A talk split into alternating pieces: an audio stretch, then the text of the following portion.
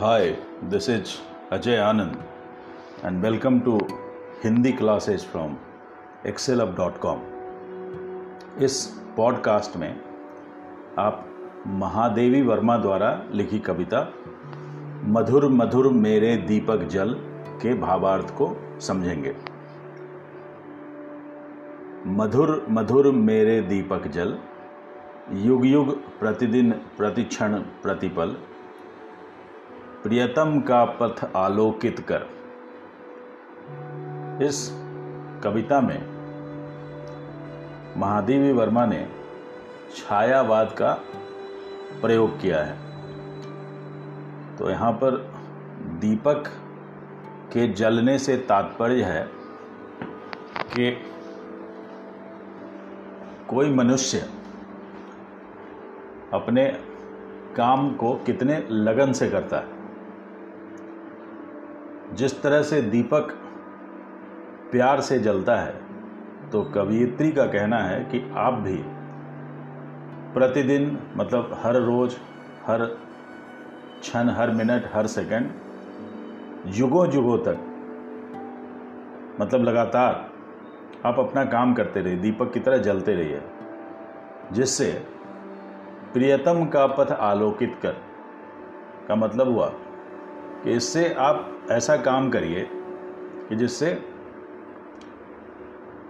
सारी मानवता का लाभ हो और मानवता को पूरी तरह लाभान्वित करने के लिए यह ज़रूरी हो जाता है कि हम जो भी करें, उसको पूरे लगन से हर मिनट, हर सेकंड, हर घंटे, हर दिन और हर वर्ष करते रहें।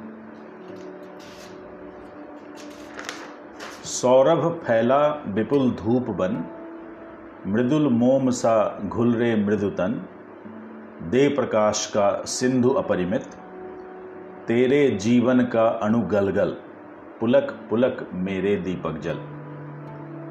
इन पंक्तियों में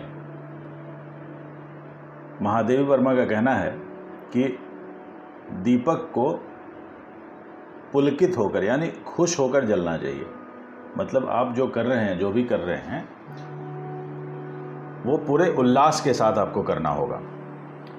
और जैसे मोम का एक एक अणु घुल जाता है, घुल करके द्रवित हो जाता है, जिससे प्रकाश उत्पन्न होता है, उसी तरह मनुष्य के जीवन का एक एक कतरा बिल्कुल मोम की तरह गल जाए और उससे देव प्रकाश का सिंधु अपरिमित, और उससे इतनी रोशनी फैले, वो सागर की तरह अपरिमित हो मतलब जिसकी कोई सीमा नहीं हो। चारों तरफ़ उसकी रोशनी फैलनी चाहिए।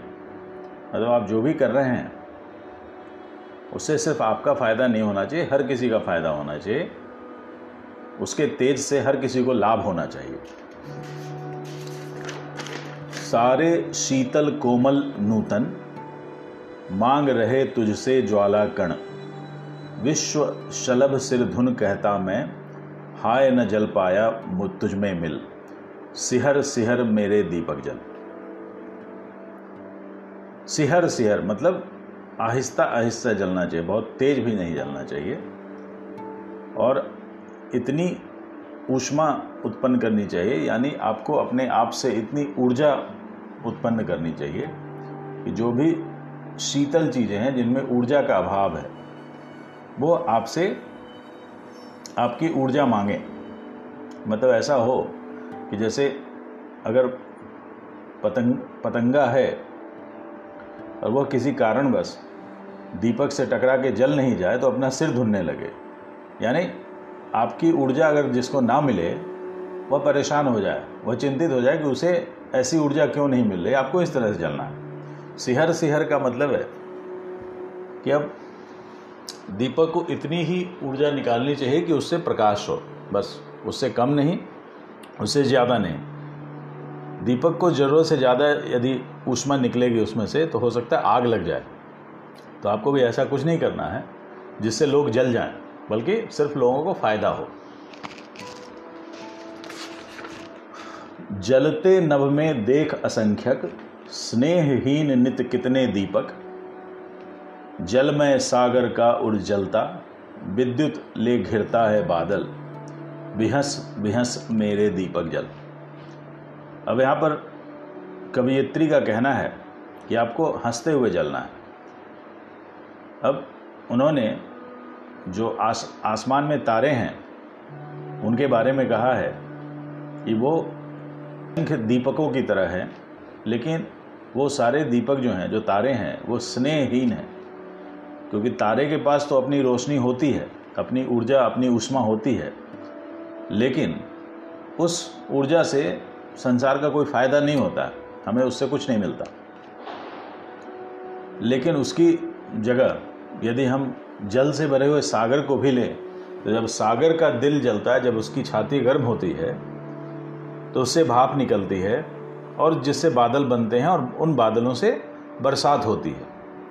फिर उस बारिश से जन कल्याण होता है, हर किसी का फ़ायदा होता है। तो हमें आसमान में जो तारे हैं, उनकी तरह नहीं जलना है, बल्कि सागर की तरह जलना है। मतलब ऐसे जलना है जिससे हर किसी का लाभ हो, स्नेह हो उसमें। स्नेहहीन तारे ना बन जाए हम। इस कविता में इतना ही। Thank you